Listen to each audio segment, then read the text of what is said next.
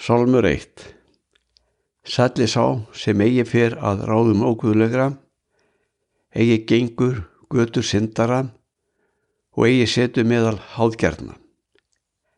Heldur við indi af löðsögn drottins og huglið lögmar hans dag og nótt. Hann er sem tre gróðsett hjá lindum. Það byr á sinn á réttum tíma og blöð þess vissna ekki. Allt sem hann gerir lánast honum. Ókvöldum farnast á annan veg. Þeir reykjast sem hismi í stormi.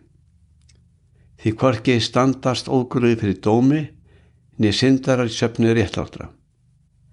Drottin vækir vegi réttláttra en vegur ókvölda endar í verðlisu.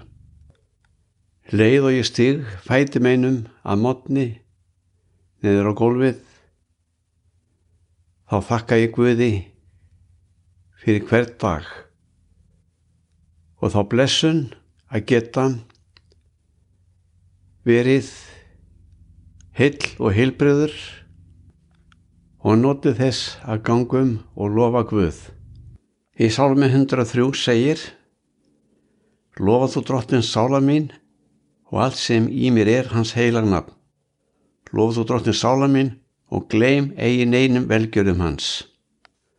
Hann fyrirgefur allar miskjöru þínar, læknar allir megin og leysið líðið frá gröfinni, krínir þið náð og miskun. Hann metta þið gæðum, þú yngist upp sem örnun.